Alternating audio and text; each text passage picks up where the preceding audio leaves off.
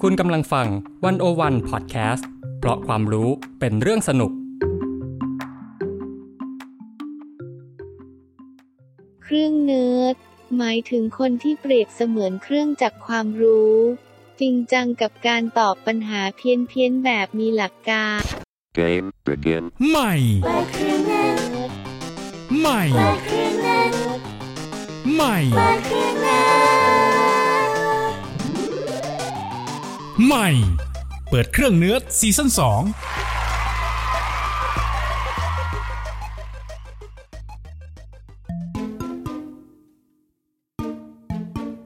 จีนช่วยด้วยคอมเราเปิดไม่ติด ไหนบอกหมอมาซิว่าอาการมันเป็นยังไง ไม่งานฉันยังอยู่ในนั้นนะเว้ย ดูเหมือนว่าคอมของเธอจะมีอาการผิดปกติ เสียงไบออสดังแจ้งเตือนฝุ่นอาจจะเข้าไปเกาะส ล็อตจนฮาร์ดแวร์หลวม ลองอย่างนี้ไหมลองถอดวงจรข้างในออกมาดูหน่อยดิ ถามจริง ใครมันจะไปแง่คอมได้จีนมีวิธีง่ายกว่านั้นไหมอะ อืมจริง ๆ มันก็ เร็ว มีอะนะ ถ้าลองคิดดูก็อืม อะไร บางทีเขาก็ทบกันอยู่เหมือนกัน นะ ๆ ได้เลยอ้ายเดี๋ยว เดี๋ยวอ้ายเดี๋ยวก่อนทุบแรงก็ไปแล้วหยุดหยุดก่อนอ้ายตื่นขึ้นมาเดี๋ยวนี้คอมของข้าใจเย็นก่อนอ้าย เดี๋ยวเดี๋ยวเดี๋ยวเดี๋ยวเราไปตามคุณวิโรธฝ่ายไอทีมาดีกว่าอ่ะคุณวิโรธคุณวิโรธอยู่ไหน เอาคุณวิโรดมาทำไมเรา เอามา มา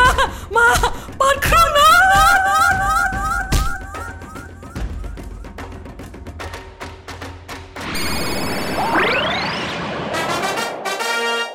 ก่อนที่คอมของอ้ายจะเจ๊งไปมากกว่านี้ ขอแนะนำเครื่องเนิร์ดในวันนี้ของเราให้รู้จักคุณวิโรธสุขพิสาร หรือว่าพี่เอกฝ่ายไอที เฮ้ย เว็บมาสเตอร์ ฮะ managing director เป็นทั้งหมดให้วันวันนั่นแหละอ๋อ สวัสดีค่ะพี่เอ สวัสดีค่ะพี่เอก ครับสวัสดีครับ อ้ายจีมครับ พี่เอกคะคืออ้ายมีคำถามค่ะ ว่าไงครับ คือคอมของอ้ายเนี่ยมันเจ๊งใช่ปะเสร็จแล้วจีนอะบอกว่าเฮ้ยบางคนเขาก็ใช้วิธีทุบเอาก็ได้เผื่อมันจะหายเจ๊ง เฮ้ย มันเคยได้ผลจริง ๆ นะไอ้าย แล้วทำไมอะทำไมเราถึงทุบเครื่องใช้ไฟฟ้าแล้วมันหายเจ๊งล่ะคะพี่เอก โอ้อันนี้ก็มีคนถามเข้ามากันเยอะเนาะ ในเว็บบอร์ด ในของทั้งของไทยและของต่างประเทศเลยว่า เอ๊ะทำไมเวลาเราไปทุบคอมอะไรพวกเนี้ยครับ ทุบเครื่องใช้ไฟฟ้าเนี่ย แล้วมันกลับมาใช้ได้ อืม เออ ก็มีคนแบบมาตอบแบบจริงจังเลยนะ ว่าแบบมันเป็นเพราะอะไรอะครับ แล้วเขาตอบว่าอะไรบ้างคะพี่เอก อืมเท่าที่พี่ก็ลองไปไปลองดูอะครับไปลองแบบเซิร์ชข้อมูลดู เขาก็บอกว่าเนี่ยปกติพวกอุปกรณ์เครื่องใช้ไฟฟ้าครับ มันจะมีแบบประกอบด้วยสองส่วนเนาะอันหนึงก็เป็นแบบส่วนที่เป็นเกี่ยวกับอิเล็กทรอนิกส์ก็คือพวกวงจรไฟฟ้าอะไรพวกเนี้ยครับ อีกส่วนหนึ่งก็คือมันเป็นส่วนที่เขาเรียกว่าเมคานิกเมคานิกก็คือแบบพวกข้อต่อต่างๆขั้ววงจรอะไรพวกเนี้ยครับ อืม ครับเวลาแบบอุปกรณ์ไฟฟ้าเนี้ยบางทีมันใช้ไม่ได้อะเพราะว่าไอ้ตัวข้อต่อพวกเนี้ยแหละ มันหลวม หรือว่าไอ้ส่วนที่เขาเรียกว่ามันบัดกรีไว้เนี่ย มันอาจจะหลุดจะอะไรพวกเนี้ยพอแบบเราไปทุบไปเคาะไปอะไรพวกเนี้ยมันทำให้แบบไอ้พวกข้อต่อที่มันแบบหลวมๆอยู่เนี่ย มันกลับมาแบบติดกันเหมือนเดิม อ่าหมันถึงแบบส่งสัญญาณถึงการให้มันดีขึ้นใช่ไหมคะ ใช่แล้ว แล้วถามหน่อยว่าทำไมอยู่ๆมันถึงได้หลวมได้อะคะ เออ นั่นแหละสิ เพราะว่ามันก็น่าจะถูก สร้างถูกประดิษฐ์อะไรใด ๆ ไว้อย่างดีอยู่แล้วเหมือนกันนะ ครับก็จริง ๆ แล้วพวกอุปกรณ์ไฟฟ้าเนาะมันก็มีอายุการใช้งานของมันนะครับ ก็พอเราใช้ไปนานๆ อุปกรณ์แบบส่วนที่มันเป็นข้อต่อข้ออะไรพวกเนี้ยมันก็อาจจะแบบเสื่อมสภาพไปกาวที่ติดหรือว่าไอ้ตัวบัตรกรี บัตรกรีที่ติดเนี่ยเอออาจจะแบบหลุดหลวมอะไรพวกเนี้ยครับ มันก็เสื่อมสภาพไปตามแบบอายุการใช้งานของมันนะครับ อ๋อ เหมือนคนที่แบบพอแก่แล้วนี่ผิวหนัง สังขาร ก็จะ ไม่เที่ เหี่ ยง ยว สังขาร อะไรอย่าง ไม่เที่ เงี้ ย ยเหรงอ ใช่แบบอยู่นานๆอะไรอย่างเงี้ยมันก็ต้องแบบ นึกไม่ออกอ่ะ เดี๋ยวเขาไปตัดแล้วนะ ไม่ตัดจ้า อ่ะ แล้วนอกจากพวกเหตุผลทำนองที่ว่าพวกข้อต่อคู่วงจรมันหลวมเนี่ย มันมีเหตุผลอื่นอีกไหมคะ ที่พอมันตบๆ แล้วมันใช้ได้ดีมากขึ้นเนี่ย อีกสาเหตุหนึ่งก็เป็นเพราะว่าแบบพออุปกรณ์พวกเนี้ยใช่ไหมมันใช้เป็นนานๆ พวกแบบฝุ่นเฟิร์นอะไรพวกเนี้ยมันก็จะไปจับตามขั้ว อ่า อ่า คือเราก็แกะออกมาเสร็จแล้วก็เช็ดฝุ่นมันก็ยากอยู่เหมือนกันเนาะ ใช่แล้วบางทีคนก็เลยแบบเคาะเคาะเคาะเคาะเขย่ามันไอ้พวกแบบฝุ่นที่มันเปียบติดตามพวกขั้วข้อต่ออะไรพวกเนี้ยมันก็จะหลุดไปเนาะ แล้วมันเราใช้วิธีการทุบในการซ่อมเครื่องใช้ไฟฟ้าได้ทุกเครื่องไหมพี่เอก เออ เราควรทุบทุกอย่างไหม อย่างแบบอ่ะสมมติคอมเราแบบว่าเปิดไม่ติดอะไรอย่างเงี้ย เออ เราก็ไปแบบทุบๆมัน ทีวีอย่างงี้ เออ อืมก็จริงๆ โดยหลักที่ที่มันสามารถแบบทุบหรือว่าแบบเขย่าเขย่าได้เนาะ ก็เป็นพวกอุปกรณ์ที่มันแบบไม่ได้มีวงจรซับซ้อน อย่างเช่นพวกทีวีเก่าๆ ตู้เย็น หรือว่าพวกแบบแผ่นเกม หรือว่าพวกเครื่องคิดเลข หรือว่าอันที่เราแบบทำบ่อยๆ เลยก็คือพวกรีโมท รีโมทแอร์ รีโมททีวีอะไรใช่ไหม พอแบบเรากดไม่ติดเราก็แบบไปเขยา่าเขย่ามันไปทุบๆมันหน่อย เอ้า ก็กลับมาใช้งานได้ กลไกเดียวกันกับที่เราบอกว่าชอบถอดฐานแล้วก็ใส่ไปใหม่ ใช่แล้วใช่แล้ว แต่ทีนี้พี่เอ๋มันก็ยากอยู่เหมือนกันนะคะว่า พวกเครื่องใช้ไฟฟ้าเนี่ยไอ้ก็มองไม่ออกหรอกมองจากภายนอกอะว่าข้างในมันจะซับซ้อนหรือไม่ซับซ้อน เอางี้ดีกว่าไอ้แยกได้ไหมว่า ถ้าเกิดมันเป็นรุ่นที่ดูเก่าหน่อยๆก็อาจจะใช้วิธีตบได้แต่ถ้าเกิดรุ่นรุ่นใหม่แล้วก็อาจจะไม่ใช้วิธีนั้น ก็อาจจะแบ่งประมาณนั้นก็ได้นะ ก็คือเราอาจจะแบ่งหลวมๆว่าไอ้เครื่องเก่า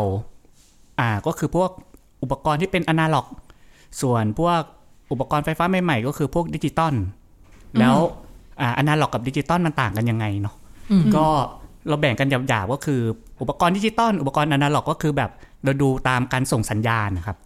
คือการส่งสัญญาณแบบอนาล็อก แล้วก็ส่งสัญญาณแบบดิจิตอล อนาล็อกถ้าเทียบง่ายๆก็คือมันเป็นแบบขึ้นลงต่อเนื่องแบบไม่คงที่ ส่วนแบบการส่งสัญญาณแบบดิจิตอลก็คือแบบที่เราคุ้นๆกันก็คือแบบส่งเป็นเลขบิต 1010 อะไรอย่างเงี้ยครับ ก็เอออุปกรณ์ที่มันเป็นแบบอนาล็อกเนาะที่เราอาจจะคุ้นหูคุ้นตาก็คือแบบพวกเทอร์โมมิเตอร์เทอร์โมมิเตอร์เทอร์โมเทอร์โมมิเตอร์ถูกแล้วก็เป็นพวกแบบเทอร์โมมิเตอร์แบบปลอด เนาะแล้วก็เป็นพวกอุปกรณ์อย่างเช่น พัดลมตู้เย็นหรือว่าหลอดไฟอะครับ หรือว่าแบบนาฬิกาแบบเข็ม พวกอ u ดิโอเทปหรือว่าเป็นพวกโทรศัพท์ตามบ้านนะครับ ก็ รวมไป คื ถึง อ พวกลำโพงอะไรพวกเนี้ย มันก็คืออะไรที่ดูแบบว่าเก่าๆหน่อยอย่างเงี้ยนะถ้าจะ เฮ้ย แบ่ง เรา แบ มัน บหยาบ เดี๋ยวเรียกว่าคลาสสิก ๆอ่ะโอเคได้ได้ได้ เออ ก็ก็ถูกก็ถูกไม่ผิดครับ แล้วคือพี่เอกก็บอกว่ามันที่เรามักจะตบแล้วมันได้ผลน่ะ เครื่องมันหายเจ๊งอะมันก็เป็นพวกอ่ะทีวีตู้เย็นรีโมทใดๆใช่ไหมแล้วมันมีอะไรที่แปลกกว่านี้ไหมที่เขาตบกันแล้วมันหายเจ๊ง โอ้พี่ลองไปดูอย่างอ่าเว็บบอร์ดของต่างประเทศเนาะที่แบบเขาเรียกว่า reddit นะครับ มีคนบอกว่าเขาไปตบแอร์รถบอกว่าตอนแรกแบบมันใช้ไม่ได้ ไปตบแอร์รถตบตบตบตบแล้วมันใช้ได้ เดี๋ยวนะคะแอร์รถเนี่ยนะคือยิ่งตบมันจะยิ่งเย็นหรือยังไงนะคะ คือเข้าใจว่าตอนแรกอะแบบมันเปิดแล้วมันเปิดไม่ติด แล้วเขาเลยไปตบตรงแอร์ตบแอร์นะไม่ใช่แบบไปเขย่ารถ ไม่ได้เขย่ารถ เอาไปตบตรงแอร์แล้วมันก็เลยติดขึ้นมาได้ซะอย่างนั้น เออใช่แล้ว อ่าอันนี้ก็เป็นจาก reddit เนาะ ก็หมายความว่าตบเครื่องใช้ไฟฟ้าแล้วหายเจ๊งเนี่ยไม่ใช่แค่ภูมิปัญญาชาวบ้านในไทยเท่านั้นแต่มันเป็นภูมิปัญญาระดับโลก เออเหมือนต่างชาติเองเขาก็ตบเหมือนกันถูกต้องไหม อ่ะ ทีนี้เนี่ยพี่เอกมันก็มีคำถามเกิดขึ้นมาเหมือนกันว่า เออ เราตบเนี่ยมันใช้ได้ มันก็เป็นวิธีการหนึ่งที่ทำให้เครื่องใช้ไฟฟ้ามันก็ใช้ได้เนาะแต่มันมีอะไรบ้างไหมคะที่แบบไม่เห็นและไม่ควรตบ อืมก็ที่บอกไปตอนแรกนะว่าไอ้ที่มันอาจจะตบได้ก็เป็นพวกเครื่องใช้ไฟฟ้าแบบเก่าๆหรือว่าแบบอาจจะไม่ได้ซับซ้อนหน่อย ส่วนอันที่ใช้ไม่ได้ก็ตรงกันข้ามเลย อันที่ซับซ้อน อันที่ซับซ้อนแล้วก็อันใหม่ๆ เช่น อย่าง เช่นเช่น อย่างที่แบบไอ้เครื่องใช้ไฟฟ้าที่มันละเอียดอ่อนที่มันแตกหักง่ายอะก็อย่างแบบทีวีเนาะทีวีรุ่นใหม่ๆที่เป็นจอแบบ อ่า ตกแตกได้ หรือว่าแบบ external hard disk external hard disk เนี่ยจริง ๆ มันก็ดูเป็นแบบอันที่มันเป็นก้อนๆตู้ๆเหมือนมันก็หน้าเหมือนกันนะพี่เอก แบบเขย่าเขย่านิดนึงอะไรเงี้ย แต่ว่าข้างในมันแบบมันซับซ้อนมาก มันละเอียดอ่อน ก็คือแบบถ้าเราไปตบไปอะไรมันเนี่ยครับ มันจะทำให้อุปกรณ์อะไรข้างในเนี่ยขยับเขยื่อนแบบอาจจะใช้งานไม่ได้ เออแล้วคอมล่ะพี่เอกเราควรตบไหม คอมเหรอ มุมพี่นะ พี่ว่าก้ากึ่ง คือ กำกึ่งยังไงคะ คือแบบ อ่ะ มัน ตบ ก็ แต่ไม่เต็มแรงเอ๊ะเอ๊ะ อ่ะถ้าถ้าถ้าเป็นทีวีเนี่ยอ่ะถ้าเป็นจอมอนิเตอร์เนี่ยพี่ว่าเออ ก็ไม่ควรตบเนาะ แต่ถ้าเป็นแบบ CPU อย่างเงี้ย น่าจะตบได้อยู่นะ แล้วแล้วพวกโน้ตบุ๊กอะคะ อ่า อ่าโน้ตบุ๊กก็เหมือนกันพี่ว่าแบบถ้าตบตรงไอ้ตัวแป้นมันเนาะก็ก็คิดว่าจะได้อยู่เพราะว่าบางทีที่มันใช้ไม่ได้เพราะว่าอาจจะมีฝุ่นเนาะมีฝุ่นหรือว่าอาจจะมีอุปกรณ์ชิ้นเล็ก ๆ ไปติดอยู่ข้างใน ถ้าเราแบบตบเบาๆหรือว่าเขย่าหน่อยเนี้ยเออก็ก็น่าจะพอได้อยู่ อ่าตบแต่เบาๆนะคะอะไรอย่างนี้แล้วมี อืม อะไรอีกไหมคะพี่เอกที่คิดว่าไม่ควรจะต้องตบ โอ้อันนี้ของใหญ่เลย ไม่ควรไปตบคิสหรอก เดี๋ยวเดี๋ยวเดี๋ยวคิส มิ ล็อ ว ก สิ ทำไม ไม่ควร คะ ตบคิสหรอก ทำไมอ่ะ เอาเราเราอย่าใช้ความรุนแรงต่อกันดิใช่ไหม เออหมายถึง แล้ แบ ว บ ทำไมเขาพูดแบบจะเสียดสีเสียดแทงเราเนาะแต่เราก็แบบอย่าไปใช้ความรุนแรง อย่าไปใช้แบบกำลังในการแบบแก้ปัญหา เออแต่ว่าบางทีตบแล้วอาจจะหายเจ๊งก็ได้นะพี่เอก โอ้โหก็ไม่รู้เหมือนกันนะ ก็ปล่อยให้เป็นปริศนาต่อไป อ่ะ คือจริงๆ หลายครั้งอ่ะ เราก็เวลาเราเครื่องใช้ไฟฟ้ามันใช้ไม่ได้ใช่ไหมพี่เอก ถ้าเราไม่ทุบอ่ะ บางทีมันมีวิธีอื่นอีกไหมาที่มันเป็นอะไรบ้านๆ ที่คล้ายๆ ทุบ แต่ไม่ใช่ทุบ แล้วมันซ่อมได้ จีนกับใต้รู้จักเครื่องแฟมิคอมไหม เกิดไม่ทัน เคยเห็นไหม มันคืออะไรคะ ตายแล้ว อ่ะทำไมทำไมเครื่องไฟมิคอมมันทำไมพี่เอก เครื่องแฟมิคอมก็คือเป็นเครื่องเกม จะบอกว่ายุค 20 กว่าปีได้มั้ง รู้อายุเลยอ่ะ คือคือแบบมันก็เป็นเครื่องเล่นเกมเนาะแล้วมันจะมีเป็นตลับเกม อ่ะ คือสมัยนู้นอะเวลาแบบเราเล่นกันเฮ้ยเล่นอยู่ดีๆ แบบทำไมมันใช้ไม่ได้วะคนก็เอาตลับเกม เอามาเป่าเป่าเป่าเป่าตรงซี่มัน บางคนก็แบบบอกว่าใช้น้ำลาย เดี๋ยว แต่ว่ามันเป็นตลับใช่ไหม แล้วมันไอตัว ใช้คำว่าอะไร ไอตัววงจรมันคือมันอยู่ข้างใน อ่ามันจะมีซี่อยู่ข้างนอกยื่นออกมา อ๋อ บางคนก็เลยแบบตบตบตบมันหน่อย เฮ้ย เป็นน้ำมันไม่เสียเหรอพี่เอก น้ำลายอ่ะ จริง ๆ พี่ว่ามันก็ไม่ควรนะ แต่เข้าใจว่าก็คือแบบพอเราใช้น้ำลายเนาะไอ้พวกฝุ่นที่มันติดตามแบบซี่วงจรอ่ะ มันก็แบบหลุดออกมา หรือว่าจริง ๆ บางคนเขาแบบใช้ยางลบ ใช้ยางลบไปลบไอ้ตรงซี่ซี่วงจร ก็เป็นวิธีเอาฝุ่นออกวิธีหนึ่ง ใช่แล้ว โอ้แต่ว่าก็ถ้าดูฟังดูแรงเหมือนกันนะ ใช้ยางลบเนี่ย อ่า แล้วตอนนี้น่ะเขายังใช้วิธีตบกับพวกเครื่องเล่นเกมอยู่ไหม เข้าใจว่าจากไฟมิคอมมามันก็จะมีพวกแบบเกมบอยหรือแบบตอนนี้มาเป็น PlayStation อ่า มันยังใช้วิธีแบบคล้าย ๆ กันได้ไหมคะ PlayStation แบบ เคยใช้ต แร ลั ก บอยู่ไหม ๆก็ก็ยังใช้แผ่นอยู่เป็นแผ่นซีดีเนาะแบบ PlayStation ช่วงยุคแรกๆครับ ยุคอ่า PlayStation หนึ่งเนี้ยพอแบบมันใช้ไม่ได้ บางคนเขาบอกว่าจับตะแคงมันเลย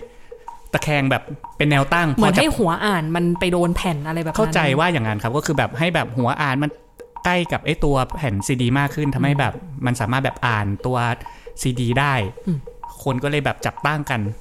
ก็คือจากที่มันนอนๆอยู่ก็เลยจับจับให้มันเป็นแนวตั้ง ใช่แล้ว เพื่อที่จะให้อ่านได้ดีขึ้น อันเนี้ยเราทันแต่ก็ไม่เคยลองวิธีนี้เหมือนกันนะ แต่แต่คนเนี้ยพอมันจับเป็นตั้งได้ใช่ไหม อ่ะ ไอ้รุ่นต่อ ๆ มาจริง ๆ ตั้งแต่รุ่นรุ่นที่สองเลย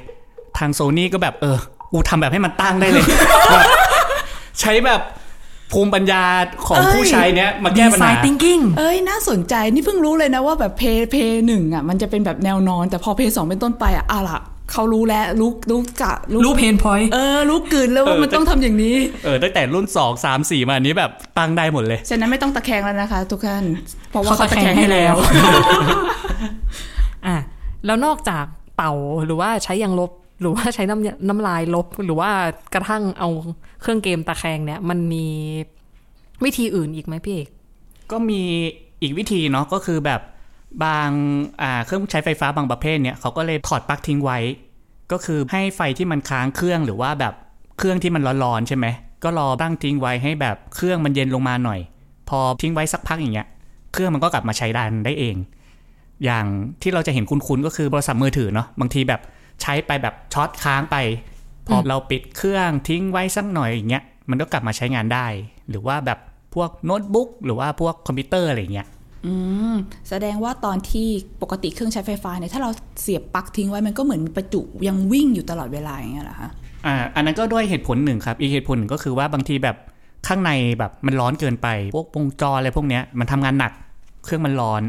อาจจะทำให้ไอ้ตัววงจรมันอาจจะเดินแบบไม่สมบูรณ์ พอแบบเราทิ้งไว้ให้มันเย็นๆหน่อย เครื่องมันก็กลับเข้าสู่ภาวะแบบปกติ มันช่วยไม่ได้ก็ดันเป็นเครื่องใช้ไฟฟ้าในประเทศเขตร้อนร้อนสักขนาดนี้มันก็ต้องร้อนเป็นธรรมดานั่นแหละ อืมก็ให้เขาพักหน่อย จริง ๆ นะพี่เอกอ้ายว่านะ สารพัดวิธีที่เราพูดกันมาเนี่ย มันเกิดจากเพนพอยอยู่แค่จุดเดียวคือเราอะซ่อมเครื่องใช้ไฟฟ้าด้วยตัวเองไม่เป็นพี่เอก จริง ๆ มันมีทางแก้ไขปัญหาอะไรที่มันแบบ มันดูเป็นที่ต้นเหตุจริงๆไหมว่า อย่างเช่นทำให้มันซ่อมง่ายขึ้นก็จบแล้วปะ อืมอันนี้ทางยุโรปเนาะสหภาพยุโรปเขาก็เลยพยายามคิดหาทางแก้ที่อายว่ามาครับ จริงเหรอ เป็คนรับ เรื่องถึงขั้นสหภาพยุโรปเชียวเหรอ ใช่เขาก็เลยแบบ โอ้ เครื่องใช้ไฟฟ้าทำไมเดี๋ยวนี้มันเสียง่ายอะไรจังเลยเดี๋ยวต้องซ่อมเดี๋ยวต้องอะไร เขาก็เลยออกกฎมาเลยบอกว่าเนี่ยให้ผู้ผลิตเครื่องใช้ไฟฟ้าเนี่ยโดยอ่าเฉพาะพวกอุปกรณ์ให้แสงสว่างอย่างเครื่องซักผ้าเครื่องล้างจานอะไรพวกเนี้ยจะต้องผลิตเครื่องใช้ไฟฟ้าให้มันแบบมีอายุการใช้งานที่ยาวนานขึ้น ก็คืออย่างน้อยสัก 10 ปี แล้วก็รวมไปถึงว่าจะต้องให้เตรียมพวกอะลงอะไรชิ้นส่วนให้ผู้ใช้เนี่ยเขาสามารถแบบซ่อมแซมได้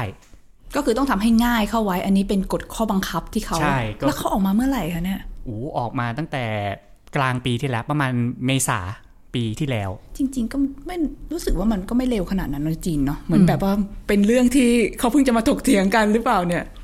แต่แต่อ้ายกับจิตรู้ไหมว่าไอ้กฎอันเนี้ยมันออกมายังไง ยังไงพี่เอก คือจริงๆเนี่ยมันมีกลุ่มนักเรียกร้องนักเคลื่อนไหว ที่เขาใช้คำว่าสิทธิ์ในการซ่อมบำรุงเนะครับ อืม เป็นคนแบบออกมาเคลื่อนไหวให้แบบเฮ้ยมันมีกฎนี้สักที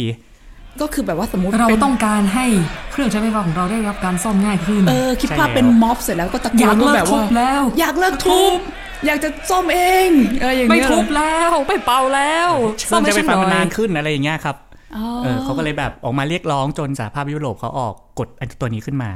อ่าทุกๆอย่างก็เกิดได้จากการเรียกร้องเหมือนกันเนอะจีนเนาะ อืมแต่ไอ้ไอ้ายกับจีนรู้ไหมว่าไอ้กฎเนี้ยที่ที่เขาออกมาเนี่ยเขาคาดการณ์กันว่า มันจะทำให้ประหยัดเงินได้เป็นแบบ 20,000 ล้านยูโรเลยนะ โอ้ ก็เยอะนะ อืม แสดงว่าที่ผ่านมาเนี่ยเราใช้เงินหมดไปกับการซ่อมการอะไรอย่างนี้ให้กับพวกช่างแบบถึงประมาณสองสองหมื่นล้านเหรอคะ อ่าใช่แล้วก็คือว่าช่วงหลังๆนี้เนาะเขาเขามีการทำแบบงานวิจัยตัวหนึ่งว่าเดี๋ยวนี้เอ๊ะเครื่องใช้ไฟฟ้าพวกเนี้ยทำไมมันแบบเสียเร็วจัง อย่างพวกคอมพิวเตอร์เนี่ยอายุไขเฉลี่ยตอนปี 97เนี่ยเขาตีประมาณว่า 6 ปี อืม แต่พอมา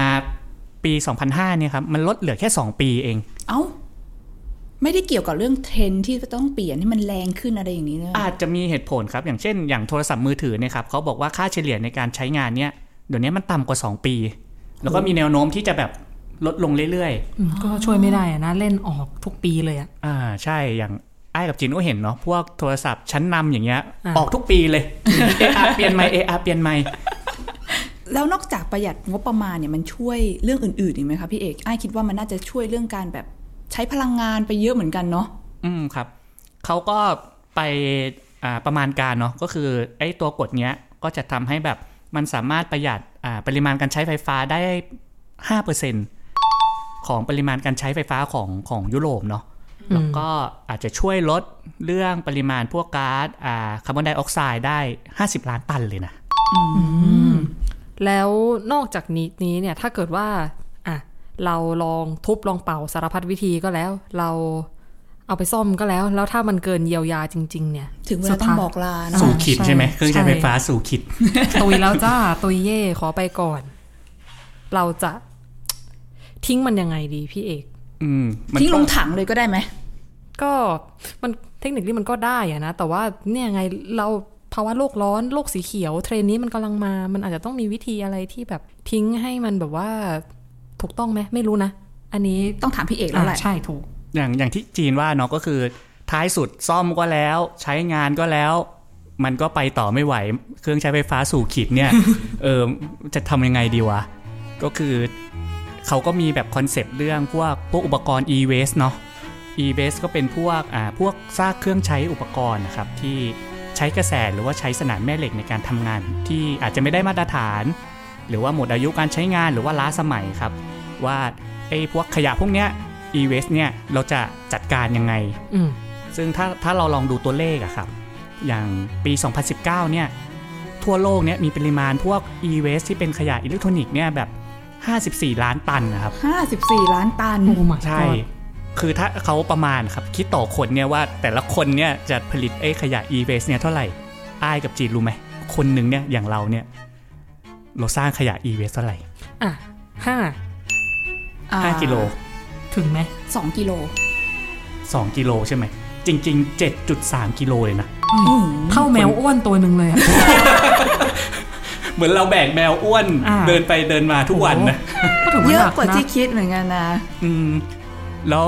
ถ้าสโคบมาที่ประเทศไทยเนาะเขาก็ประมาณการนะครับ อย่างปี 2017 นะครับ เมื่อ 4-5 ปีที่แล้ว ก็ว่ามีขยะ e-waste เนี่ย ประมาณ 400,000 ตัน อืม อืม แต่เอาจริง ๆ เราก็พูดเรื่องรีไซเคิลมานานแล้ว แล้วเรารีไซเคิลมันได้จริงไหมพี่เอก อืม จริงๆ โดยหลักของการจัดการพวก e-waste พวกนี้เนาะ อ่ะ ทางพวกยุโรปอะไรพวกเนี้ยเขาก็ออกแบบหลักเกณฑ์กันมาว่าเวลาเรา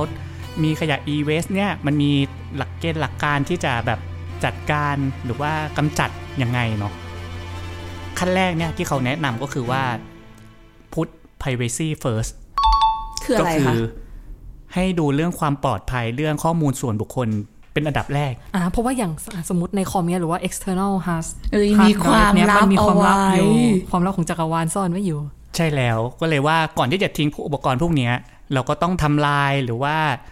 เคลียร์พวกข้อมูลส่วนบุคคลเนาะข้อมูลที่เรามันเก็บไว้อยู่ในพวกอุปกรณ์คอมพิวเตอร์อุปกรณ์ต่างๆเนี่ยครับให้ให้แบบเรียบร้อย อืม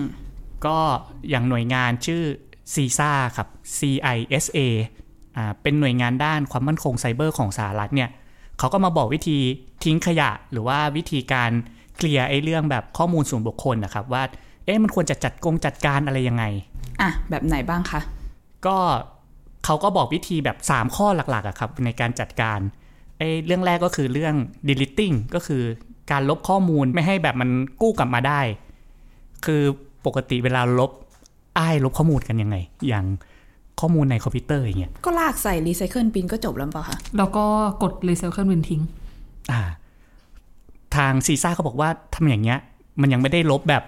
completely ร้อยเปอร์เซ็นต์นะครับ ทำไมอ่ะ แล้วเราต้องทำยังไง มัน ต่อ สาม อีก มันมันสามารถถ้าลบอย่างนั้นนะครับ มันสามารถแบบจะกู้คืนมาได้ ถึงแม้แบบอ่าอย่างจีนจะไปลบในดิสคันบินใช่ไหม อืม แต่ว่ามันก็จะมีโปรแกรมกู้คืนอะไรพวกนี้อยู่อะครับ ทางซีซ่าก็เลยบอกว่าพวกอ่าการลบอย่างเงี้ยเขาแนะนำว่าให้ลบแบบใช้โปรแกรมในการลบ อืม อย่าง มี เขา โปรแกรมในการลบโดยเฉพาะอย่างนั้นเหรอ ใช่แล้วอย่างพวกคอมพิวเตอร์มันก็จะมีโปรแกรมหรือว่าซอฟต์แวร์ที่แบบลบพวกข้อมูลอย่างเงี้ยแบบร้อยเปอร์เซ็นต์เนาะหรือว่าถ้าเป็นสมาร์ทโฟนนะครับ ปกติถ้าเราจะไม่ใช้ไอ้พวกมือถือแล้ว เขาก็แนะนำว่าให้เรากดแบบ hard reset หรือว่าเป็น factory reset เลย คือล้างแบบสะอาดหมดจดยังกาแบบออกมาจากไอ้โรงงานเลย แล้วอย่างพวก memory card อะไรอย่างนี้ล่ะ เมมโมรี่การ์ดเขาก็แนะนำเหมือนกันครับ อย่างพวกกล้องมือถือเนาะหรือว่าเกมเดี๋ยวนี้เครื่องเล่นเกมสมัยใหม่มันก็จะมีเก็บข้อมูลเลยเนาะเขาก็บอกว่าก็ให้แบบกด hard reset เหมือนกัน หรือว่าอีกทางหนึ่งก็แบบบ้านๆเลย เอา external hard disk ที่มันติดใช่ไหมทำลายทิ้ง ทุบเหรอ อาจจะใช้แบบวิธีบ้านๆวิธีฟิสิกอลใช่ไหมก็หักทุบอะไรไปเลย เออ เห็นไหมว่ามันก็ยังมีประโยชน์อยู่บ้างนะ อืม อืมแล้วก็อย่างพวกอุปกรณ์สำนักงานเหมือนกันครับ อย่างพวกเครื่องถ่ายเอกสารอะไรพวกเนี้ย ก็ถ้าเราจะไม่ใช้แล้วเนาะก็ให้เอา Memory Card ออก แล้วก็กด Factory Reset เหมือนกัน อ่ะ เราทำการลบข้อมูลละ ขั้นตอนต่อไปเราต้องทำอะไรพี่เอก อ๋อ เมื่อกี้พูดถึงเรื่องลบเนาะ อืม แต่ทางซีซ่าก็บอกว่ามันยังมีอีก 2 วิธีในการแบบอ่าจัดการในเรื่องข้อมูลส่วนบุคคล อืม ครับไอ้วิธีที่ 2 ก็คือแบบ Override it ก็คือแบบให้อ่าเซฟทับไอ้พวกข้อมูลอะไรพวกนี้เลย ซึ่งวิธีนี้โดยหลักๆ มันก็จะใช้กับพวกตัว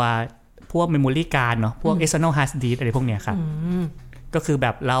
เซฟทับเซฟทับหลาย ๆ รอบ มันก็จะทำให้แบบข้อมูลที่เป็นข้อมูลส่วนบุคคลที่มันอยู่ในเครื่องเนี้ยมันก็ถูกลบถูกทำลายได้ ยากเกินไปไอ้ว่าทุบง่ายกว่า ใช่ อันนั้นก็เป็นวิธีที่สาม วิธีที่สามพี่สามบอกซีซ่าบอกเลย บอกว่า ทุก สอง วัน วิธีใช่ไหม ดูยากไป โอเค ใช้วิธีแบบบ้านๆเลยทุบทำลายเลย วิทย์นวัตกรรมแบบลิง ทุบ ไม่ ใช่ เซฟทับไม่อะไร สู ทั้ ง ง สุ นั้ ด น สู่สามัญ ทุบใช่แล้วก็คืออาจจะบดขยี้เอาไปหลอมละลาย เอาไปเผาหรือว่าเอาแบบไปแยกชิ้นส่วนอะไรก็ว่าไป เอ เล อ ย อันนี้สิค่อยเข้าเขาหน่อยว่าเป็นการแบบว่ากำจัดอะไรอย่างเนี้ย โอ้ เออวิธีนี้ก็อาจจะง่าย ง่ายที่สุด อะต่อไปเราใช้ยังใช้วิธีอะไรต่อคะหลังจากนี้หลังจากที่เราจัดการข้อมูลที่อยู่ในนั้นเสร็จเรียบร้อยแล้วเนี่ย ครับหลังจากนั้นเนาะพอเราเคลียร์เรื่องข้อมูลอะไรเรียบร้อยแล้วเราก็มาดูว่า เออ ของอันเนี้ยเราจะเอาไปบริจาคหรือว่าเราจะไปขายต่ออคือดูว่าไอ้ของเนี้ยมันเอาไปให้เพื่อนให้ใครหรือว่าหน่วยงานไหนอะไรได้ไหม หมายความว่าอายุไขมันอาจจะยังไม่ได้หมดซะทีเดียว ใช่บางทีแบบมันอาจจะช้าไปหน่อยสำหรับเราแต่ว่าเผื่อเอาไปให้คนอื่น หรือว่าหน่วยงานอื่นที่เขาแบบยังพอใช้ได้อย่างเงี้ยครับ สมมติเราทุบฮาร์ดดิสเอทานอลเสร็จแล้วก็ส่งไปให้โปร อั ดัก นั้น ชัน อันนั้อะน ไรอย่าง อัน เงี้ย นั้นก็ไม่น่าจะได้ อ๋อโอเค ก็ ค่ะ ก็เป็นแต่ละอุปกรณ์เนาะ โอเค โอเค โอเค ครับก็ก็ขั้นตอนที่ 2 ก็คือว่าเราก็ดูว่าจะบริจาคหรือว่าเอาไปขายต่อยังไงได้เนาะส่วนสมมติขั้นตอนที่ 2 แล้วโอ้คนก็ไม่เอาขายก็ขายไม่ได้ ก็มาสู่ขั้นตอนที่ 3 เนี่ยครับ ก็คือ ก็คือเอาไปรีไซเคิล อืม ก็จะเข้าสู่กระบวนการรีไซเคิลอะไรของแต่ละบริษัทแต่ละที่เช่นนี้ใช่ไหมคะ ใช่แล้ว แต่ขอถามหน่อยเธอะพี่เอกคือฟังฟังๆดูเนี่ย บอกว่าก่อนที่เราจะทิ้งเราก็ต้องมีการจัดการนู่นนี่นั่นไหนๆเราก็ต้องไปหาที่ที่มันรับเขารับรีไซเคิลอีก อืม ถ้าเกิดสมมุติเราเราไม่สนเรื่องนี้ได้ไหมคะแบบว่าพอใช้เสร็จปุ๊บทิ้งเจ๊งเราก็โยนทิ้งถังขยะเลย เราไม่ต้องจัดการเลยมันอย่างเงี้ยมันจะส่งผลต่อเราหรือต่อสิ่งแวดล้อมยังไงบ้างไหม จริงๆ พวกขยะพวกนี้เนาะขยะอิเล็กทรอนิกส์เนี่ยที่มันเป็น e-waste เนี่ยมันส่งผลต่อทั้งตัวเราแล้วก็สิ่งแวดล้อมเยอะมากเลยนะ อืม เพราะว่าอุปกรณ์พวกเนี้ยครับ มันประกอบไปด้วยพวกโลหะหนัก ที่อันตรายต่อทั้งตัวเราแล้วก็ต่อสิ่งแวดล้อมอะครับ โลหะหนักที่ที่พูดถึงเนาะมันคืออะไรเนาะทำไมแบบมันสำคัญสำคัญ ก็คือโลหะหนักพวกเนี้ยที่มันอันตรายก็เพราะว่ามันไม่สามารถย่อยสลายเองได้ตามธรรมชาติ อืม แล้วมันก็ยังแบบสะสมทั้งในตัวคนหรือว่าในสิ่งแวดล้อมได้นานด้วย ซึ่งตัวโลหะหนักที่แบบตัวสำคัญสำคัญเนาะที่อยู่ในอุปกรณ์พวกเนี้ยที่แบบมันอันตรายอันตรายเนี่ยก็มีสองสามตัวจริง ๆ มีเยอะกว่านั้นเนาะ อืม แต่อ่าอาจจะลองยกตัวอย่างสักสองสามตัวก็อย่างเช่นแบบตะกั่วครับ ที่มันเป็นส่วนประกอบของตัวบัตรกลีของแผงวงจรนะครับอยู่ในพวกหลอดภาพทีวี หรือว่าในแบตเตอรี่อะครับ ไอ้พวกตะกั่วเนี่ยมันสะสมในตัวคนเนี่ยมันอันตรายยังไงรู้ไหมครับ ยังไงคะ ก็มันจะทำให้แบบระบบประสาทส่วนกลาง โลหิต ระบบโลหิต ระบบไต หรือว่าระบบสืบพันธุ์ด้วย อืม รวมไปถึงพัฒนาการทางสมองของเด็ก อืม คือส่งผลทั้งหมดเลย ใช่แล้ว แล้วก็พวกเนี้ยยังมีผลเฉียบพลันธุ์ต่อทั้งพืชแล้วก็สัตว์ด้วยไอ้ตัวตะกั่วเนี่ย อ่ะ อ่ะอีกตัวหนึ่งที่อันตรายไม่แพ้กันก็คือแคดเมียมครับ แคดเมียมก็จะพบในพวกแผงวงจร ในพวกหลอดภาพ ในพวกตัวต้านทานในอ่าแผงวงจร พวกอุปกรณ์พวกนี้เนาะ ซึ่งถ้าพวกเนี้ยมันเข้ามาสู่ร่างกายเรามันจะสะสมที่ไต แล้วก็จะทำลายพวกระบบประสาทของเราด้วย อืม อีกอีกตัวหนึ่งก็อันตรายไม่แพ้กันก็คือปลอด อันนี้ก็ได้ยินบ่อยเนาะ ใช่ประหลอดเนี่ยก็พบในพวกแบบทีวีจอแบน หรือว่าแบบพวกในตัวตัดความร้อนในพวกเนี้ยครับ ตัวประหลอดเนี่ยก็จะทำแบบทำลายอวอวัยวะพวกสมอง อวัยวะไตแล้วก็ส่งผลต่อเด็กในครรภ์แม่ด้วย อืม เออ มันมีสารพิษหลายตัวที่น่าจะส่งผลเป็นวงกว้างอยู่นะพี่เอก ใช่แล้ว แล้วก็อย่างที่บอกครับโลหะพวกเนี้ยแบบมันสะสมในสิ่งแวดล้อมได้นานเนาะแล้วก็มันทำอ่ามันไม่สามารถย่อยสลายในตามธรรมชาติได้เรียกว่าพอพวกเนี้ยถ้ามันทิ้งไม่ถูกวิธีหรือว่าจำจำกำจัดไม่ถูกวิธี คำนี้พูดยากเหมือนกัน ใช่ เลย เป็นความท้าก ำจัด ทาย ไม่ถูกวิธีเนี่ย อย่างทิ้งในแม่น้ำลงในพื้นดินหรือว่ามันระเหยไปสู่อากาศเนี่ย มันก็จะยิ่งส่งผลเป็นวงกว้างก็คือแบบ มันก็ก็จะจะกระจายออกไปตามห่วงโซ่อาหารเนาะห่วงโซ่ซัพพลายเชนคนกินเข้าไปคนสูดดมอะไรเข้าไปพวกเนี้ยครับ อ่าหรือไม่ก็สัตว์ในกินน้ำแล้วคนก็กินสัตว์อะไรแบบนั้น มาถึงคำถามท้ายๆของเราแล้วดีกว่านะ อ่ะ ว่า แล้วมันมีที่ไหนบ้างเนี่ยที่เขา เรียกได้ว่า เชี่ยวชาญในการกำจัดขยะ e-waste แบบเนี้ย ที่ไหนเขาทำเรื่องนี้ได้ดีบ้างพี่เอก อืม ก็เดี๋ยวเอายกตัวอย่างสักที่สองที่เนาะที่แบบมีการจัดการที่ดี อันหนึ่งที่ต้องยอมรับเขาก็คือว่าที่สหภาพยุโรป ฝั่งประเทศยุโรปเนาะ ใช่ อย่างยุโรปเนี่ยเขาก็มีการออกกฎหมายอ่าที่สำคัญสำคัญจริงๆก็มี 2 ตัวครับไอ้กฎหมายอันแรกก็เป็นกฎหมายอ่าระเบียบว่าด้วยเครื่องใช้ไฟฟ้าแล้วก็อิเล็กทรอนิกส์หรือเรียกสั้นๆว่า V หรือมัน U E 3ตัวครับ วี ครับแล้วก็มีอีกกฎหมายอีกตัวหนึ่งก็คือเอ้กฎระเบียบว่าด้วยการกำจัดการใช้สารอันตรายบางชนิดในเครื่องใช้ไฟฟ้าและอิเล็กทรอนิกส์หรือเราเรียกว่าโรครับ R O H H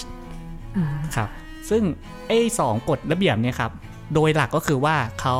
อยากให้ผู้ผลิตเนี่ยเป็นผู้รับผิดชอบ ก็คือว่า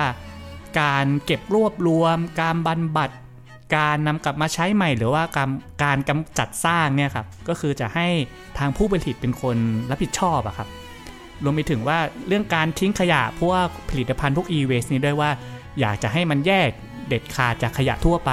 คือจะได้ไม่ได้มาต้องมาทิ้งแบบปนกัน รวมไปถึงแบบ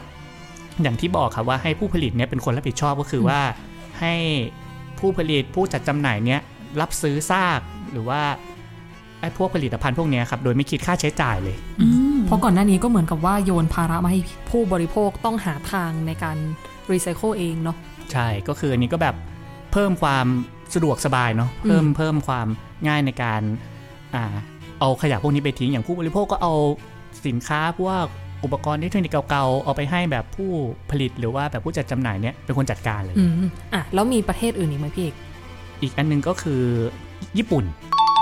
อย่างญี่ปุ่นก็ออกกฎคล้ายๆกันนะครับ เขาเรียกว่ากฎหมายว่าด้วยการรีไซเคิลเครื่องใช้ไฟฟ้าในครัวเรือนบางประเภท อืม กฎเนี้ยมันออกมาตอนประมาณปี 2544อะครับ ก็นานแล้วนะ ครับ ก็เนื้อหาหลักๆก็คือก็คล้ายๆยุโรปเลยก็คือว่าให้ร้านรับซื้อผลิตภัณฑ์เก่า ตอนเริ่มต้นนะครับเขาเอาอ่าจำกัดแค่ตัวทีวีเก่า เครื่องใช้อ่าเครื่องซักผ้าตู้เย็นหรือว่าเครื่องปรับอากาศ แต่พอมาอ่าปี 2552 ก็อีกประมาณ 8 ปีเนาะเขาก็ขยายแบบอุปกรณ์ที่รับพวกเนี้ยมากขึ้นก็อย่างมีทีวีจอแบนเตาไมโครเวฟหรือว่าเครื่องอบผ้าครับ แต่ของญี่ปุ่นเนี้ยอาจจะต่างกับยุโรปอยู่นิดนึงก็คือว่าอ่า ญี่ปุ่นบอกว่าพวกร้านค้าพวกนี้อาจจะคิดค่าธรรมเนียมในการขนส่ง อืม ก็คือคนเราเอาของไปให้พวกร้านค้าเนาะก็อาจจะคิดค่าธรรมเนียมขนส่งหน่อย อยู่ที่ประมาณ 800ถึง1,700 บาท อืม ก็เยอะอยู่เหมือนกันนะ แล้วก็ค่าของชีพเขาอะนะ อ่า แต่ก็นะ ทั้งหมดทั้งมวลนี้ก็สมกับเป็นเจ้าแห่งการรีไซเคิลจริง ๆ อ่ะแล้วถ้ากลับมาดูที่ประเทศไทยบ้างพี่เอก เราเริ่มเห็นแนวทางอะไรแบบนี้บ้างแล้วหรือยัง จริงๆ ก็เริ่มมีมากขึ้นเนาะ โดยเฉพาะพวกฝั่งเอกชนนะครับ อย่างเอกชนหลายที่ก็เริ่มแบบมีการรณรงค์หรือว่าการใช้ CSR เกี่ยวกับการรับทิ้งขยะ e-waste กันเยอะขึ้น พวกร้านขายพวกอุปกรณ์มือถือเนาะ รวมไปถึงตามมหาลัยต่างๆ ไปรษณีย์ไทยก็หลังๆ ก็มีการเปิดให้รับทิ้งพวกพวกอุปกรณ์ e-waste เนี้ยกันเพิ่มมากขึ้นเนาะ อืม ไอเดียหรือว่าคอนเซปต์เรื่องนี้มันก็เริ่มเยอะขึ้นในไทย โดยเฉพาะฝั่งภาคเอกชน ส่วนภาครัฐนั้นก็ รอต่อไป ต้องติดตามดูกันต่อไปนะคะ ว่าจะมีกฎระเบียบอะไรออกมาได้ แต่ว่าวันนี้เราก็ได้ครบถ้วน ทั้งซ่อมกำจัดทิ้งรีไซเคิล อ่ะได้จนครบวงจรเลยตั้งแต่เริ่มใช้ยัน เครื่องไฟฟ้าสูงขีดเนาะสรุปก็คือว่าวิธีทุบก็ยังพอจะเป็นวิธีที่ไปต่อได้เนาะไอ้าย ใช้ได้สิ ใช่ไหมภูมิปัญญาชาวบ้านนะเพียงแถมเป็นภูมิปัญญาที่อยู่ร่วมกันทั้งโลกอีกต่างหากแต่ยังไงก็ตามวันนี้ก็ต้องขอขอบคุณพี่เอกที่มาร่วมเปิดเครื่องเนื้อกับเราด้วยนะคะ ครับขอบคุณครับ จีนกับไอ้ายครับ ค่ะและสำหรับคุณผู้ฟังที่อยากจะติดตามตอนอื่นๆ ของเปิดเครื่องเนิร์ดก็สามารถติดตามได้ทุกช่องทางของแพลตฟอร์มของ d 1 o 1 w o r l d เลยนะคะ ไม่ว่าจะเป็น YouTube, SoundCloud, Spotify หรือว่าแม้กระทั่งเว็บไซต์ของ d 1 o 1 w o r l d เองก็ตาม มี Apple Podcast ได้อีกที่หนึ่ง อ่าโอเค เกือบลืมไป แต่สำหรับวันนี้เราสองคนก็ต้องขอลาไปก่อน แล้วพบกันใหม่ตอนหน้าค่ะ สวัสดีค่ะ สวัสดีค่ะ Game begin.